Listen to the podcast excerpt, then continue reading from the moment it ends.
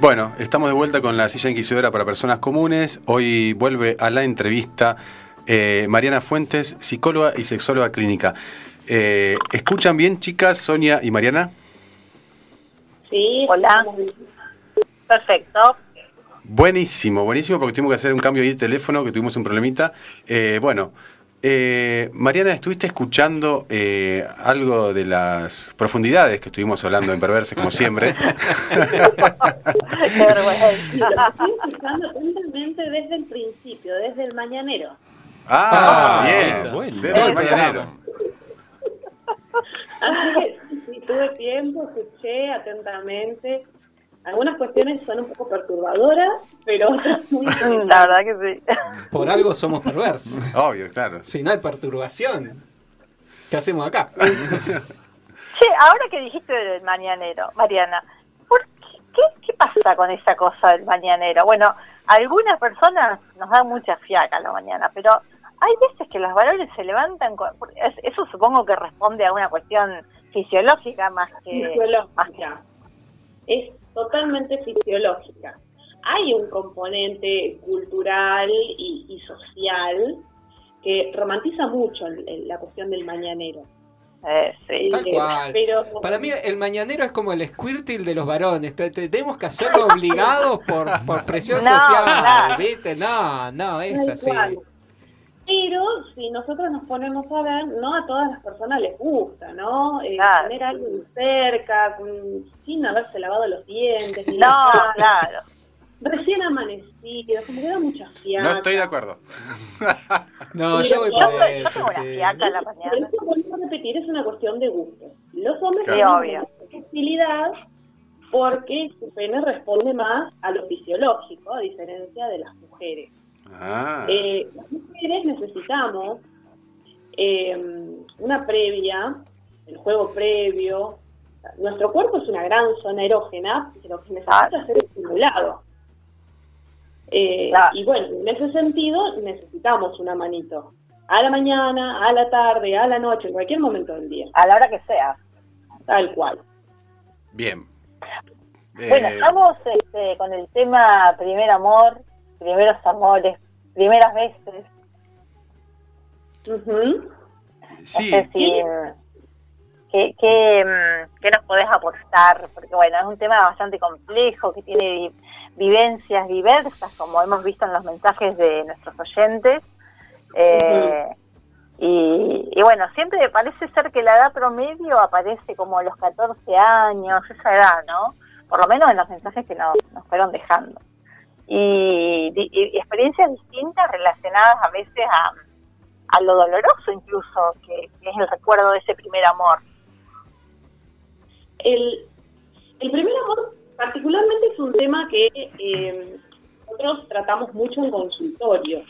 ah, Mirá está bueno eso, no sabía. Interesante, no sabíamos. Cuando eh, llegamos a adultos y venimos a consultorio, eh, como general en las rememoraciones traemos este recuerdo de lo que fue nuestro primer amor, nuestra primera experiencia sexual.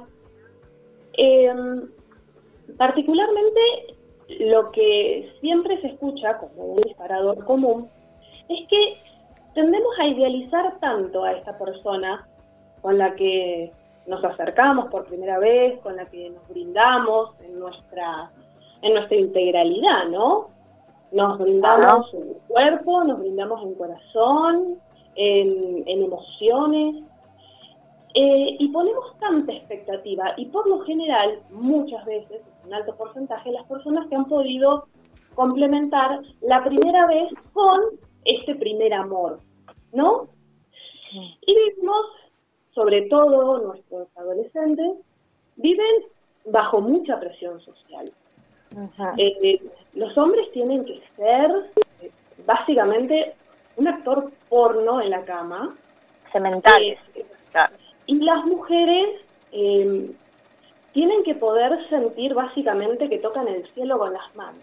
Y cuando no hay comunicación previa, cuando no hay ESI, cuando no hay un saber previo, y cuando tenemos tantas ideas encontradas y poca práctica, por lo general uno llega a decir tanto para esto.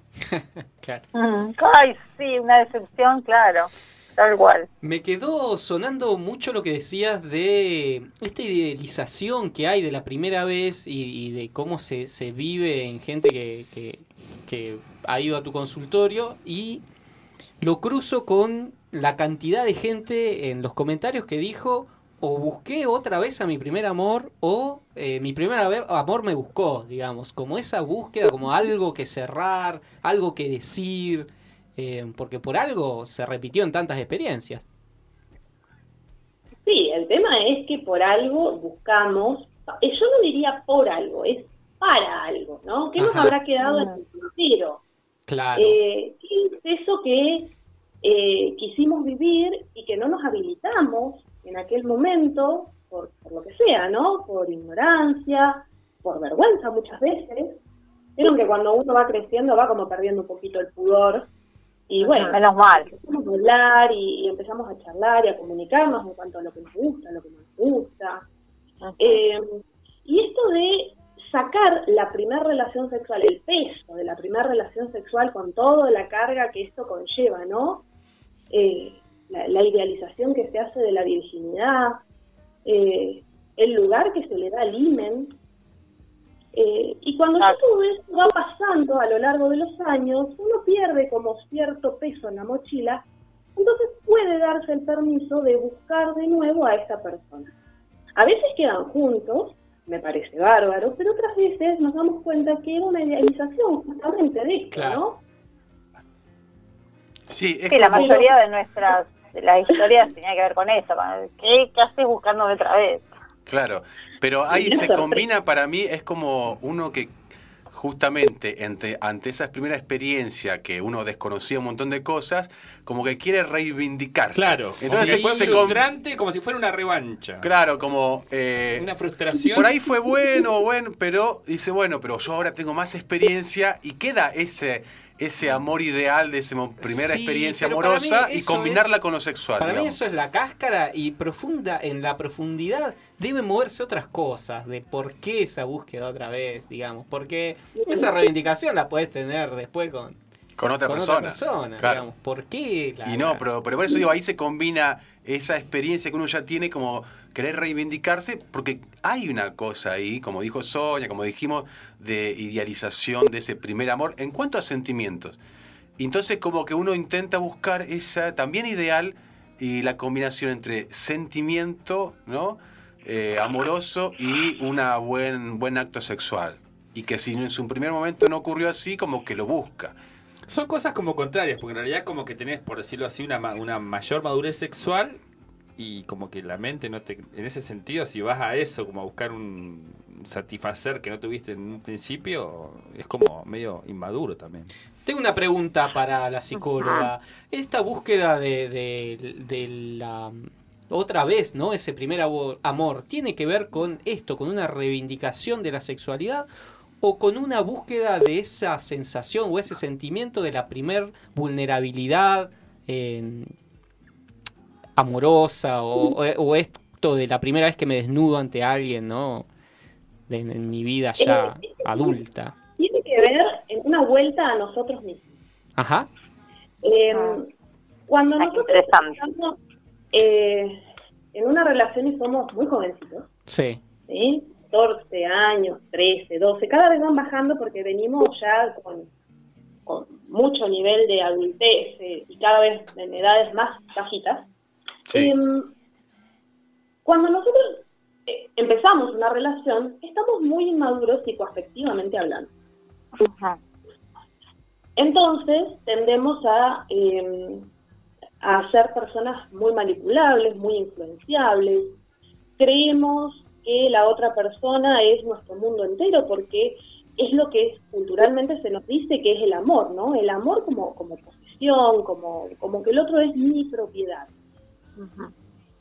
A medida que vamos creciendo, eh, que vamos aprendiendo, que nos vamos frustrando, y que esto es muy importante, que podamos abrazar fuerte la frustración y agradecerle, Ujú. eh, vamos haciendo una vuelta de ese amor que estaba afuera y lo podemos introyectar. Entonces ese amor que yo le promulgaba a otra persona, en realidad, en volver a buscarlo, me parece que es una cuestión de volver a amarnos nosotros. ¿Sí? Ah, Es, voy a buscarte, pero esta vez para amarme yo, no para amarte a vos. Y resulta que después de todo esto nos llevamos mejor ahora que antes, magnífico. Y si no, también está magnífico, pero es, es eh, un posicionamiento distinto. Casi como una, una cuestión narcisista, pero no en el sentido patológico del narcisismo. No, no, es, es sano esto. Es Qué, sano. qué bien lo dijiste, qué bien lo dijiste. Me- me- Creo que el público y la gente en la radio está como con la cabeza explotada, así con lo que acabas de decir, ¿eh? Muy revelador, muy revelador. sí. Eh, Igual vuel- voy a hacer esta observación, Sí, ¿no? sí. Qué peligro, porque vos, o sea, volvés a buscar y abrís esa puerta a un amor eh, antiguo o qué sé yo, a tu primer amor, y no sabés qué te vas a encontrar, y no sabés tampoco qué, se, qué consecuencias puedes dejar en la otra persona. Eh. Claro, a eso me refería yo, porque te encontrás con una Ah. persona que a nivel... Vos estás con otra cabeza y la otra persona Son también. diferentes. Sí, sí, sí. Del que eran. Claro. Eras. Capaz que la otra persona no te quiere ni ver y la terminás lastimando un montón. Claro, No probablemente. También es verdad que tenemos otros recursos para poder relacionarnos desde otro lugar. Eh, Sí, y también. es, es maravilloso que tienen las relaciones humanas, ¿no? Eh, el sexo eh, es una parte importante del amor, pero no todo amor es Mm. ¿Dónde quedan todos los mitos que había? Hace un rato estuvimos hablando sobre la virginidad, sobre todo, bueno, de, de ambos, de ambos eh, sexos, digamos. Eh, varones y mujeres tenían una mitificación sobre la virginidad, el himen, la primera vez eh, que te cambia el cuerpo. El semental. El semental. ¿Qué lugar tiene eso en ese momento y ahora? ¿No les resulta curioso la palabra virginidad? Sí, ni, ni No, siquiera sé de dónde viene. Atada a la cuestión religiosa, tal vez, ¿no? Esto es, sí. Estamos en, en nuestras sociedades, las construimos desde cero, prácticamente atado a una creencia de un más allá. A- algunos le llaman Dios, otros Buda, Alá, no sé, Mahoma, Mahatma Ah. Gandhi, pero en un más allá. Claro. ¿sí? Y, y esto de la virginidad, como lo puro, como lo pulcro, eh, en un lugar eh, donde todavía y al día de hoy se sigue escribiendo con sangre. Ajá. Cuando es sabido, por ejemplo, en las mujeres, después de hablar de los hombres, si quieren, que eh, el imen, ¿sí? que es lo que teóricamente nos define como vírgenes o no vírgenes, ¿no? Ajá. Es una membrana muy finita y elástica de colágeno de tipo mucoso, ¿no? Esta Ajá. membrana no cierra del todo. Esta membrana recubre la vagina ¿sí? y la separa de la vulva. La única función que tiene el himen es que cuando las mujeres son muy chiquititas, evita infecciones. Ajá. ¿sí? Pero no ¿Evitan qué? Perdón, no escuché. todo. Infecciones. Ah, claro, sí. no se cierra del todo. El tema es, creemos popularmente que el himen solamente se puede romper en el, en el sexo pene-vagina, ¿no? Ajá. Sí. Sí, sí. Pero esa membrana se puede romper de un montón de maneras distintas, incluso haciendo deporte como bicicleta. Claro. Ajá. si nosotros entendemos ¿no? a la integridad de una persona a partir de una membrana muy delgadita, Claro. que nos está quedando para Que aparte, todo me imagino que esa Estamos membrana la puede ver eh, un médico clínico, o sea, nosotros simples mortales, ¿qué sabemos, digamos? Pero, pero yo recuerdo mi experiencia, había todo una mitificación del imen, que yo la verdad no tenía mucha idea de qué era, pero sabía el nombre, ¿viste? No, y fíjense las, las cuestiones que hemos armado, ¿no? En torno a este, a, a- a esta pequeña membranita, ¿no? Decimos, no, yo me considero virgen, pero han, habido personas que tienen sexo oral, sexo anal, ah, pero soy virgen. Pero Claro. vieron que a mí me llama la atención. En Estados Unidos les parece muy usual esto de, de que las mujeres tienen sexo anal, este, an- o sea, en vez de- o sea, no tienen sexo vaginal para para no perder la virginidad y tienen sexo anal. Por lo menos lo he visto en las películas. Eh, Ah, es la muy verdad que extraña. ni idea que pasaba eso en Estados Unidos. Che, ¿qué pelis ves vos? Sí. No, pero las películas che. no, no, feminista. Dejala morir adentro. Bueno, igual, ojo, las ojo, no, no, es, no es para no mencionar nuestra cultura eh, occidentalizada por Estados Unidos, muy marcada. Los yanquis tienen una cosa con la virginidad, o por lo menos lo que muestran en las películas adolescentes. Sí, sí, sí. Tienen un algo ahí con, las, con la virginidad y la sexualidad no resuelta.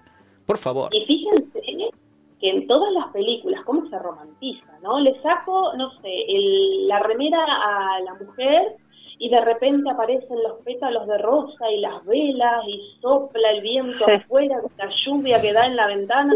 Juan, me Como- acordé de la pistola con- Como, como que todo esto sería eh, ideal. Y Claro. cuando ese ideal no pasa, uno tiende a frustrarse mucho y cree que el problema es uno mismo. Eh, y en realidad, en el acto hay dos. Claro. Por eso siempre reivindico el lugar que se le da a hablar y a comunicarnos. Antes, durante y después del sexo. Justamente, justamente importante. hablando de, de eso, y ya como la, la entrevista empieza a cerrarse de a poquito, porque siempre los tiempos de radio son crueles, eh, de los medios en general, eh, pero yo digo, bueno, todo lo que estás diciendo, Mariana, eh, ¿qué consejo, digamos, a partir de esto, qué consejo le darías a los papás, las mamás?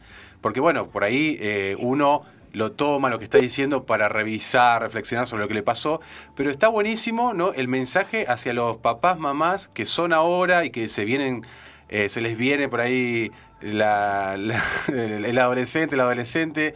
eh, en relación a esto, la primera vez, ¿cómo debería ser la comunicación? Este, obviamente que supongo que fluida, pero, pero ¿qué, qué tienen que hacer esos ¿De papás qué y hay que hablar? Claro, ¿de, de qué hay que hablar? ¿Qué cosas tienen que abordar?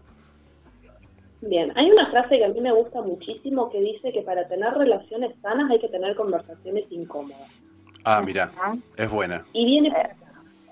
hablar em, con los nombres apropiados de nuestros órganos genitales, eh, no tenerle miedo a los métodos anticonceptivos, poder informar eh, a, a nuestros hijos sobre nuestras propias ideas de lo que era el sexo en su momento y preguntarles a ellos qué piensan, qué, qué les gustaría, qué, qué imaginan, ¿no? Así Claro. como les preguntamos cuál es su gusto de helado favorito, bueno, eh, ¿qué sabes de sexo? Con la Ajá. misma profundidad y con la misma intención de comunicarnos. Y cuando las respuestas no nos quedan eh, cómodas, por así decir, porque hay mucho tabú alrededor de estos temas, darnos el permiso de decir, bueno, de esto no sé, y venir con los profesionales que gustosos vamos a hablar de todos estos temas eh, y de la incomodidad que genera, a nosotros no nos estaría llegando. Claro. Claro, hermoso, porque además, lo, qué, ma- qué mejor que, que, que- que tener hijos que sean autónomos y que puedan decir esto me gusta y esto no.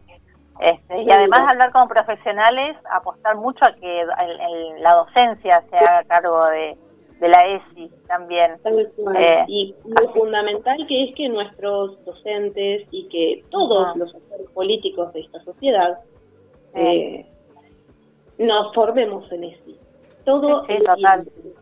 Por eso, todo acto de amor, e incluso el amor propio, es un acto político.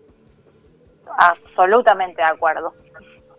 Qué hermoso cierre de entrevista. Ay, sí, sí, sí, tal cual.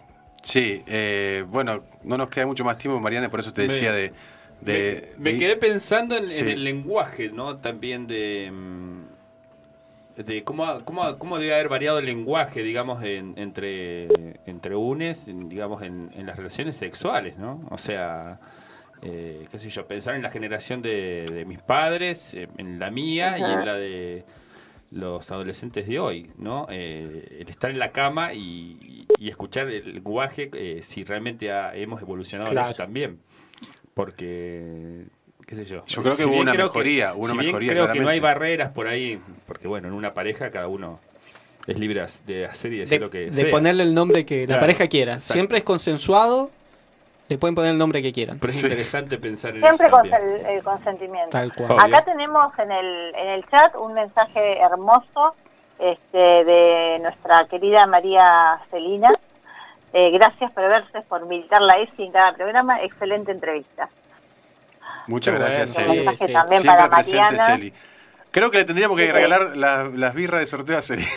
Siempre está escuchando. Por oyente fiel. Sí. Che, y Alba, Alba nos recomienda Sex Education, que es justamente una serie que no es yankee, creo que es Alba, sí, ¿no? Alba, yo la estuve Es mirando. muy buena. Eh, sí, sí, sí, sí. Muy buena, muy buena serie. Está muy buena. Bueno, eh, Mariana, tenemos que despedirte porque no nos, no nos queda más tiempo. Pero te agradecemos muchísimo por volver a estar en Perverses Polimorfes.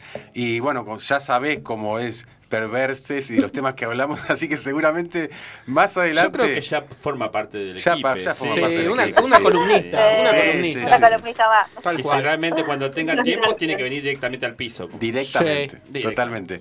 Bueno, muchas gracias, Mariana. Te mandamos un abrazo grande y estaremos en contacto. Un abrazo. Adiós. Adiós. Adiós, gracias.